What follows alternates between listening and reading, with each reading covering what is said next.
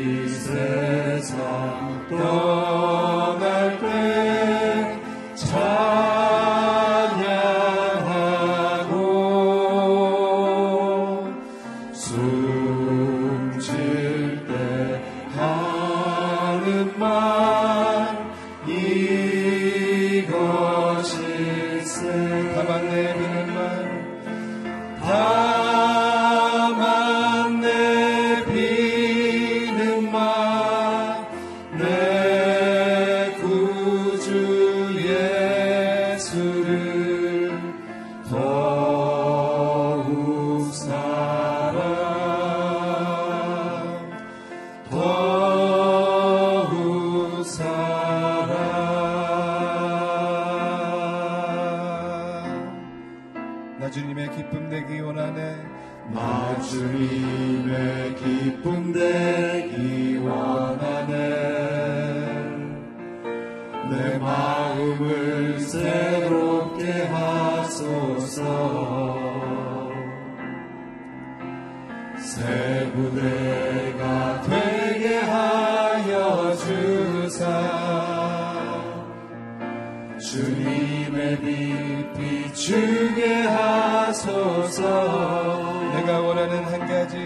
Amen.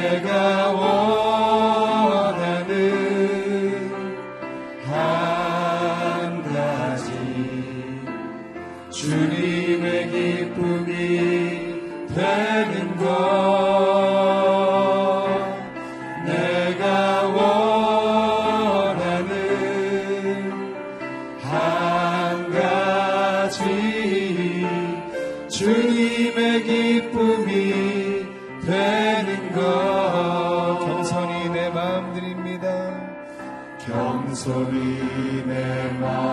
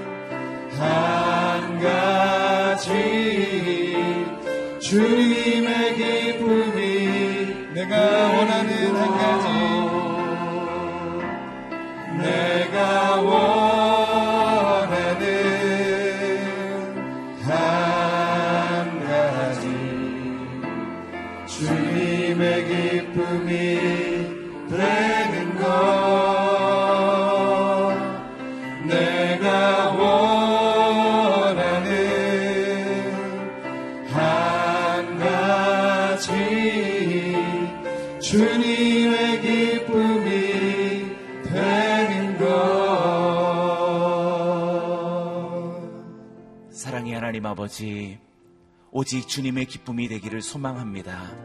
내 모든 살아가는 날들이 세월이 흐를지라도 오늘 내게 어려운 일들과 곤궁한 삶이 다가올지라도 오직 주님의 기쁨이 되기를 소망합니다.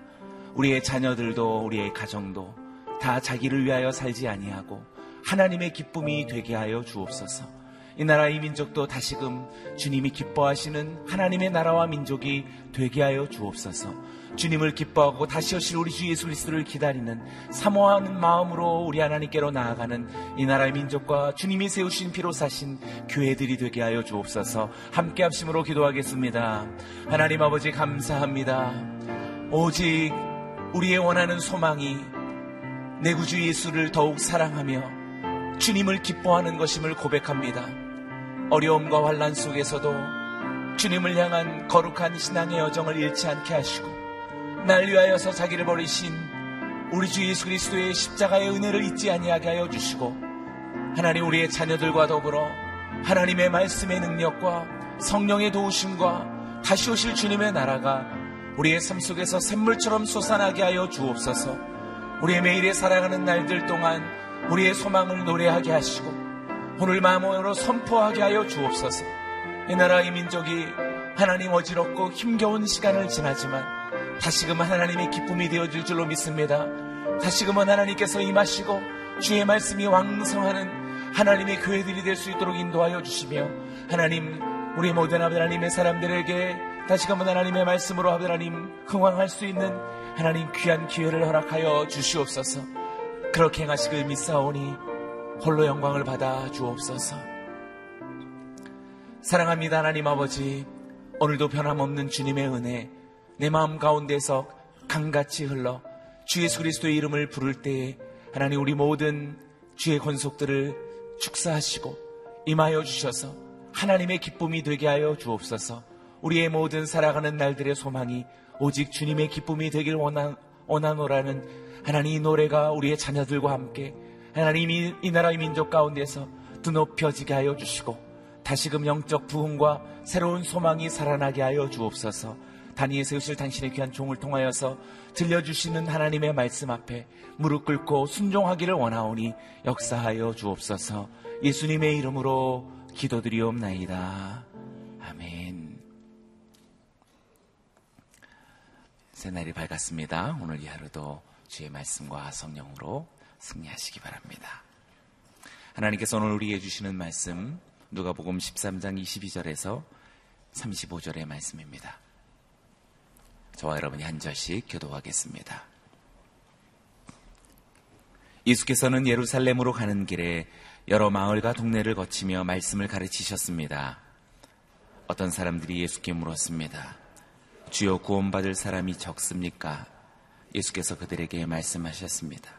너희는 좁은 문으로 들어가기 위해 힘쓰라. 내가 너희에게 말한다. 많은 사람들이 그곳에 들어가려 하겠지만 들어가지 못할 것이다. 집주인이 일어나 문을 닫아버리면 너희는 밖에 서서 문을 두드리면서 주인님 문을 열어주십시오라고 할 것이다. 그러나 주인은 너희가 어디서 왔는지 나는 모른다라고 대답할 것이다. 그러면 너희는 저희가 주인님 앞에서 먹고 마셨고 또 주인님은 우리 동네 거리에서 가르치셨습니다라고 할 것이다. 그러나 주인은 너희가 어디서 왔는지 나는 모른다. 불의를 행하는 모든 자들아 내게서 물러가라 할 것이다. 아브라함과 이삭과 야곱과 모든 예언자들이 하나님 나라에 있고 너희 자신은 정작 밖에서 내쳐진 것을 볼 때 너희는 거기서 슬피 울며 일을 갈 것이다. 사람들이 동서남북 사방에서 와서 하나님 나라의 잔치 자리에 앉을 것이다. 보라 나중에 시작했으나 먼저 될 사람이 있고 먼저 시작했으나 나중 될 사람이 있다. 그때 몇몇 바리세파 사람들이 예수께 와서 말했습니다. 여기서 떠나 다른 곳으로 가십시오. 헤롯이 당신을 죽이려 합니다. 예수께서 말씀하셨습니다. 그 여우에게 가서 말하라. 오늘과 내일은 내가 귀신을 쫓아내고 사람들을 고쳐줄 것이다. 그리고 셋째 날이 되면 내 뜻을 이루리라. 그러나 오늘과 내일 그리고 그 다음 날에도 나는 마땅히 내 길을 가야 한다. 예언자는 예루살렘 밖에서 죽을 수 없는 법이다. 오 예루살렘아 예루살렘아 내가 예, 예언자들을 죽이고 내게 보낸 사람들을 돌로 치는구나. 암탉이 제 새끼를 날개 아래 품듯이 내가 얼마나 너희 자녀들을 모으려 했더냐. 그러나 너희가 원치 원하지 않았다. 보라, 이제 너희는 집은 황폐한 채로 남을 것이다. 내가 너희에게 말한다. 너희가 주의 이름으로 오시는 그분은 복이 있다라고 말할 때까지 너희가 다시는 나를 보지 못할 것이다. 아멘. 오늘 이 본문으로 이기훈 목사님 말씀 증거해 주시겠습니다. 할렐루야. 오늘도 말씀 앞에 하나님 앞에 나오신 여러분을 축복합니다. 믿음으로 선포하겠습니다. 능력받는 새벽 기도, 응답받는 새벽 기도, 성령을 체험하는 새벽 기도, 하나님의 음성을 듣는 새벽 기도. 아멘. 아, 믿음대를 될 줄로 믿습니다. 아멘. 자, 오늘은 예수님께서 구원에 대한 말씀을 우리들에게 주셨습니다. 24절 말씀 함께 읽어보겠습니다. 시작. 너희는 좁은 문으로 들어가기 위해 힘쓰라. 내가 너에게 말한다. 많은 사람들이 그곳에 들어가려 하겠지만 들어가지 못할 것이다. 아멘. 좁은 문. 거기다 동그라미를 쳐보세요. 좁은 문으로 들어가기를 위해서 힘쓰라. 이 여기서 좁은 문은 구원입니다. 구원. 구원의 문이겠죠. 왜 구원 의 문, 좁은 문으로 들어가기를 힘쓰라고 말씀하셨는가? 그러면서 많은 사람들이 들어갈 수 없을 것이다. 예수님을 구주로 믿는, 믿는다는 것이 굉장히 어렵다는 거예요. 그 예수님을 구세주로 메시아로 믿는다는 것이 얼마나 어려운지는 당시 예수님을 대하는 유대인들의 태도 통해서 알 수 있죠. 그들이 기대하던 메시아는 백마 타고 큰 차, 칼을 차고 왕관을 쓰고 나타나야 되는데 말구 위에 태어나셨죠. 또 자기들이 죄인들이라고 분류해 놓은 사람들과 어울리며 살지요. 어, 그러한 모양새들이 자기들이 기대하고 생각했던 메시아가 아닌 거죠. 그러니까 아무리 진리의 말씀을 선포해도 또 그 말씀을 들어도 믿으려 하지 않고 거부하는 거죠. 여러분, 우리가 예수님 믿고 구원 얻은 것은 기적이에요. 진짜 예수님 믿기 어렵습니다. 예수님께 내 인생을 걸고 그분이 내 생명이고 내 전부고 나의 소망입니다. 이런 내 모든 것을 내어드리고 인생을 산다는 것은 아무나 되는 일이 아닌 거예요. 그래서 구원의 문이 좁은 문이에요. 오늘날도 예수 믿는 사람보다 안 믿는 사람이 세상에 훨씬 더 많죠. 또 예수님을 오직 구원자로 믿으려는 사람이 많지 않은 거예요. 그런 그 불가능이 훨씬 더 많은 상황에서 저나 여러분이나 우리가 예수님을 믿고 구원을 얻게 되었다는 것, 이것은 기적이죠. 한번 저를 따라, 따라 하겠습니다. 내가 구원받은 것은 기적입니다. 아멘. 근데 우리는 그 기적을 뭘로 표현하는가 하면 하나님의 은혜라고 고백하는 거죠. 어떻게 내가 믿음의 가정에서 태어났을까? 어떻게 내가 이 훌륭한 내 배우자를 만나서 예수를 믿게 되었을까? 어떻게 나 같은 사람이 좁은 문으로 들어올 수 있, 게 되었을까?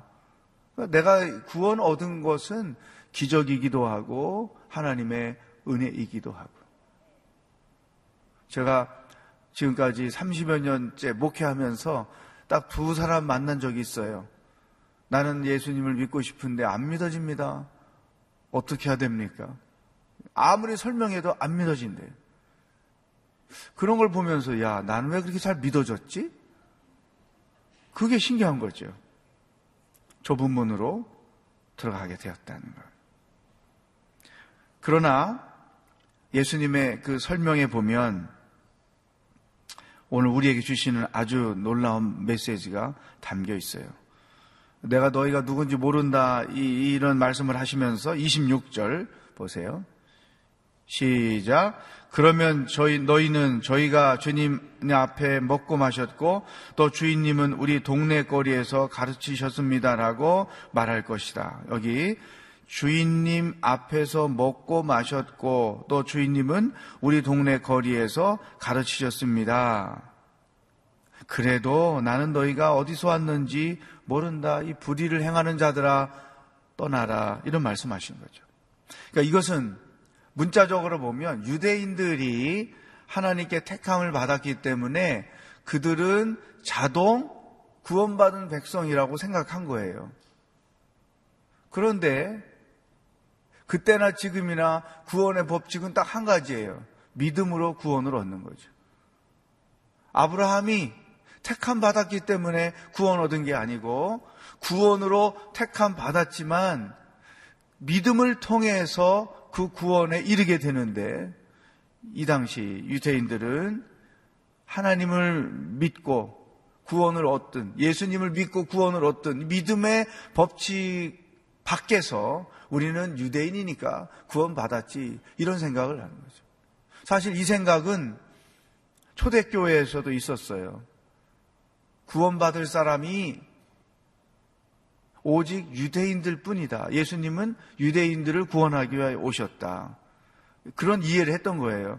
그러니까 예수님 오기 전까지는 유대인들이 믿지 않음으로 택함을 받았지만 믿지 않음으로 구원을 받지 못했다. 그래서 예수님이 오신 것은 그분을 믿는 유대인들을 구원하시기 위해서 오신 것이다. 이런 생각으로 예수님의 제자들도 생각했던 거예요. 그러니까 예루살렘 교회는 유태인 교회였어요. 그러다가 하나님께서 그건 아니지.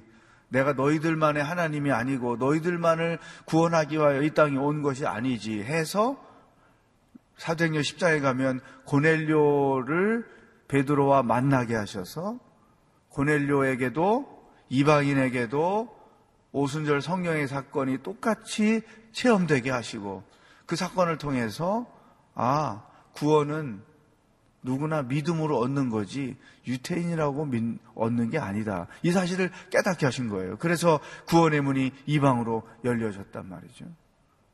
자, 이런 유태인들의 착각을 예수님께서 예리하게 지적하셨지만 이 말씀을 아무도 깨달은 사람은 없어요. 제자도 없고 또 이 말을 듣는 바리새인 뭐 할 것 없이 없었던 것이죠.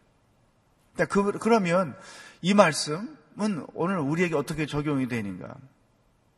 교회를 오래 다녔다고 구원받는 게 아니다. 교회 생활 다양하게 많은 것들에 참여하면서 교회 생활을 했다고 구원을 얻는 게 아니다. 주님 내가 예배도 늘 참석했고 헌금도 했고 작정 헌금도 했고 선교 헌금도 했고 봉사도 했고 성경 공부도 많이 했고 주님 나를 모르십니까? 나는 내가 누군지 모른다 이럴 수 있다는 거예요. 왜? 구원은 믿음으로만 얻는 것이기 때문에. 그래서 오늘 우리에게 주시는 첫 번째 말씀이에요. 나는 진짜 구원을 얻은 사람인가? 구원을 어떻게 하는, 얻는가? 예수님을 인격적으로 영접해야죠. 입으로 시인하고 마음으로 믿어서 구원을 얻는단 말이죠. 그러니까 교회만 100년 다니면 소용이 없다. 예수님을 인격적으로 자기의 구세주로 영접해야 되는 거죠. 고백하는 거죠. 받아들임. 이것이 분명하게 우리 안에 있어야 우리가 구원 얻은 거지. 교회만 다녀서는 구원 얻는 게 아니다 하는 거죠. 오늘 첫 번째, 우리들 자신을 점검하는. 나는 진짜 구원받은 사람인가? 내가 언제 예수님을 영접했나? 우리가 1대1 공부할 때 1대1이 제일 중요한 게 예수님을 영접하는 거예요. 그러니까 16주 과정 중에 다섯 과가 구원과 관련된 거예요. 거의 3분의 1이 구원과 관련된 거예요. 왜 그럴까? 제일 중요하기 때문에. 구원받지 않은 상태에서 종교 생활, 교회 생활 하는 것은 의미가 없다. 오늘 우리들 자신의 구원도 점검을 하지만 여러분의 가족, 여러분의 자녀들, 한번 점검해 보세요. 특히 아이들 예수님을 영접했니? 예수님을 정말로 너의 구세주로 하나님으로 믿니? 이 작업을 해서 어, 누구도 나는 내가 모른다, 누군지 모르겠다라는 예수님의 말씀을 듣지 않도록 우리의 구원을 점검하자. 두 번째, 29절, 30절. 시작. 사람들이 동서남북 사방에서 와서 하나님 나라의 잔치 자리에 앉을 것이다. 보라, 나중에 시작했으나 먼저 될 사람이 있고 먼저 시작했으나 나중 될 사람이 있다. 이 다분히 유대인들을 두고 하시는 말씀이죠. 너희들이 이 구원을 거부하기 때문에 예수님을 메시아로 거부하기 때문에 결국은 복음이 이방에게로 가서 동서남북 모든 이방 사람들이 예수님을 믿고 구원에 이르게 될 것이다. 벌써 예수님은 이 구원이 유대인에게 예루살렘에 한정되는 것이 아니고 온 인류, 모든 인간들, 믿는 자들에게 해당된다는 것을 선포하신 거죠. 근데 제자들도 이 말씀을 깨닫지 못했죠. 그러면서 나중에 시작했으나 먼저 될 사람이 있고, 먼저 시작했으나 나중 될 사람이다. 유대인이죠. 유대인은 먼저 시작했는데 예수님을 믿지 않으므로 나중이 되고 이방인들은 나중이었는데 예수님을 믿음으로 먼저 된다는 거죠. 그 대표적인 것이 바로 우리 대한민국인 것이죠. 구원은 오직 믿음으로 얻는다는 것과 동시에 이방인 구원을 위한 하나님의 계획을 여기서 볼 수가 있어요. 마지막 세 번째 우리에게 주시는 말씀. 몇몇 바리새파 사람들이 헤롯이 당신을 죽이려고 하니까 여기를 떠나시오. 이, 이 사람들은 왜 이런 얘기를 해줬을까? 친 예수님의 사람들일까? 믿지는 않으면서? 하여튼, 그건 해석하기가 좀 어렵고, 이런 죽음의 위기가 앞에 있는데, 헤롯이 자기가 세례 요한의 목을 잘라서 죽였는데, 그 세례 요한의 환생이랄까? 어떤 그런 두려움 때문에 예수님이 놀라운 일을 행하고 갈 때마다 헤롯이 겁이 나는 거예요. 내가 죽인 세례 요한이 다시 부활했나? 이건 뭐지? 그러면서 어, 이런 예수님을 죽이고자 하는 의도를 가지고 있었던 거죠. 그러니까 그만큼 예수님이 죽음의 위기에 있었다는 거예요. 그런데 예수님의 대답을 보십시오. 오늘 우리에게 주시는 아주 중요한 메시지가 담겨 있어요. 32절, 33절. 시작. 예수께서 말씀하셨습니다. 그 여호에게 가서 말하라. 오늘과 내일은 내가 귀신을 쫓아내고 사람들을 고쳐줄 것이다. 그리고 셋째 날이 되면 내 뜻을 이루리라. 그러나 오늘과 내일 그리고 그 다음 날에도 나는 마땅히 내 갈 길을 가야 한다. 예언자는 예루살렘 밖에서 죽을 수 없는 법이다. 아멘.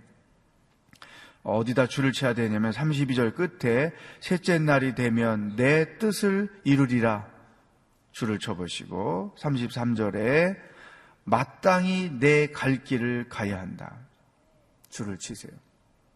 예수님은 당신이 이 땅에 보냄받음의 목적이 어디에 있는지 자기 인생을 향하신 아버지 하나님의 뜻이 어디 있는지를 분명히 알고 계셨다는 것. 두 번째, 그분의 삶의 여정은 그 뜻을 이루는 여정이었다는 거예요.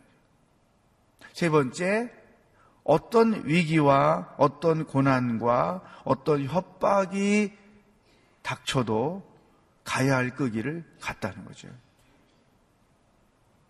여러분, 삶에 방황하는 사람들. 정말 인생의 의미, 자기 존재의 가치, 이 땅에 태어남의 하나님의 뜻이 무엇인지 알고 분명하게 그 인생길을 걸어가는 사람 사실은 많지 않습니다. 부름받음의 하나님의 뜻이 어디에 있는지를 알고 그 뜻을 따라 죽을 때까지 인생을 살아가는 것. 그게 얼마나 위대한 인생인지 모르죠. 큰 일을 이루고 작은 일을 이루고 그것과 상관없이 자기 삶의 목적과 삶의 의미를 알고 그 뜻을 이루기 위해서 인생을 살아간다는 자, 여러분은 지금까지 무엇을 향해서 달려왔습니까? 무엇이 여러분의 인생의 목적이었습니까? 무엇이 여러분의 삶의 즐거움이었습니까? 지금까지 인생을 살아오면서 하나님의 뜻을 이루었다고 내놓을 수 있는 것들이 어, 무엇이 있는가?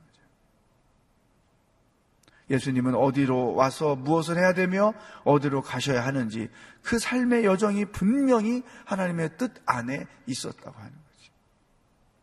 그래서 오늘 우리의 구원을 점검하고 두 번째 내 삶을 점검하는 거예요.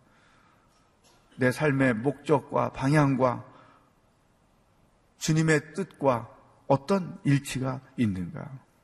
특히 예수님은 십자가 이 죽음의 길이 내 앞에 놓여 있다는 것을 알면서도 그 길을 가셨다는 거예요. 우리가 신앙생활을 하면서 분명히 이해해야 될 것은 믿음 생활 그 자체는 좁은 문이고 고난의 길이라는 거예요. 우리는 편하게 살고 내가 원하는 것을 하나님께로부터 복받고 살고 그런 근본적인 목적 때문에 예수를 믿지만 사실 그것은 다른 종교 사람들도 똑같이 가지고 있는 종교에 대한 기대인 것이죠. 우리는 그 수준에 머물러 있는 사람들이 아닌 거예요. 그것은 기본적이고 그것을 발판으로 해서 주님을 위하여 섬기고 교회를 섬기는 거죠. 그런데 그 과정에 그리스도인의 삶의 여정에도 고난이 있지만 하나님을 섬기고 그분의 뜻을 이루며 사는 과정에도 더 큰 어려움이 있다. 그럴지라도 우리는 그 길을 가는 거죠. 내가 맡은 일, 하나님께서 내게 맡겨주신 일, 교회가 내게 맡겨준 일, 그 과정이 어떤 어려움이 있다 할지라도 주님이 허락하신 그때까지는 내가 이 일을 끝까지 할 것이다. 이런 영적인 의지가 절대로 필요한 거예요. 여러분, 주의 일 하다가 시험 들지 마세요. 교회 섬기다가 어떤 이유로든 섬기지 마세요. 포기하지 마세요. 제가 평생 교회 울타리 안에서 살면서 제일 안타까운 거죠. 열심히 교회 섬기다가 시험 들고 떠나는 사람들. 이걸 이해 못한 거죠. 교회 일할 때 반드시 어려움이 있다. 고난도 있다. 그렇지만 나는 계속한다. 이 믿음 가지고 남은 인생을 열심히 주의 뜻을 이루며 살아가기를 주의 이름으로 축복합니다. 기도하겠습니다. 이 시간에 결단의 기도. 주님, 십자가가 앞에 놓여 있어도 그 길을 가셨던 예수님처럼 나도 믿음의 길, 봉사의 길, 어떤 고난이 있어도 가겠습니다. 이런 결단과 고백의 기도를 다 같이 드리며 오늘 하루를 시작하겠습니다. 하나님 아버지 감사합니다. 오늘도 하루를 어떻게 살아야 하는지 우리에게 말씀하여 주셔서 감사합니다.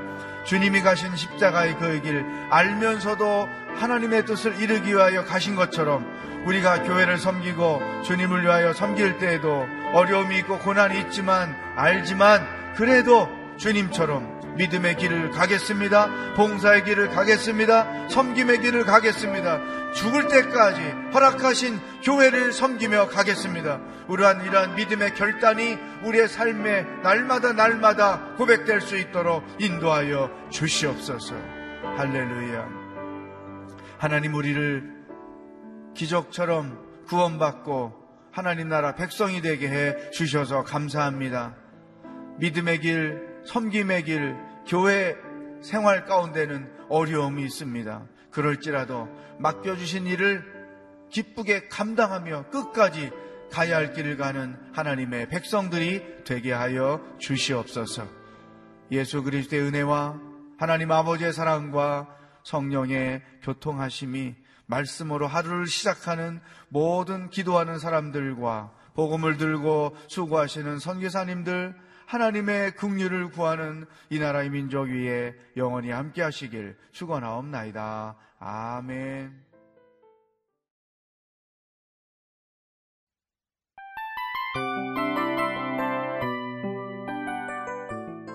이 프로그램은 청취자 여러분의 소중한 후원으로 제작됩니다.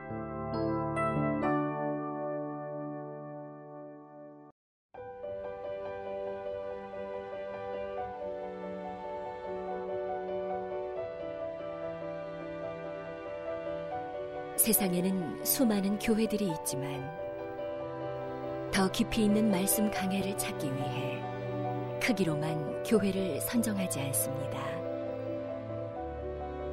보다 좋은 영적 콘텐츠를 더 많이 나누기 위해 방송비를 받지 않습니다.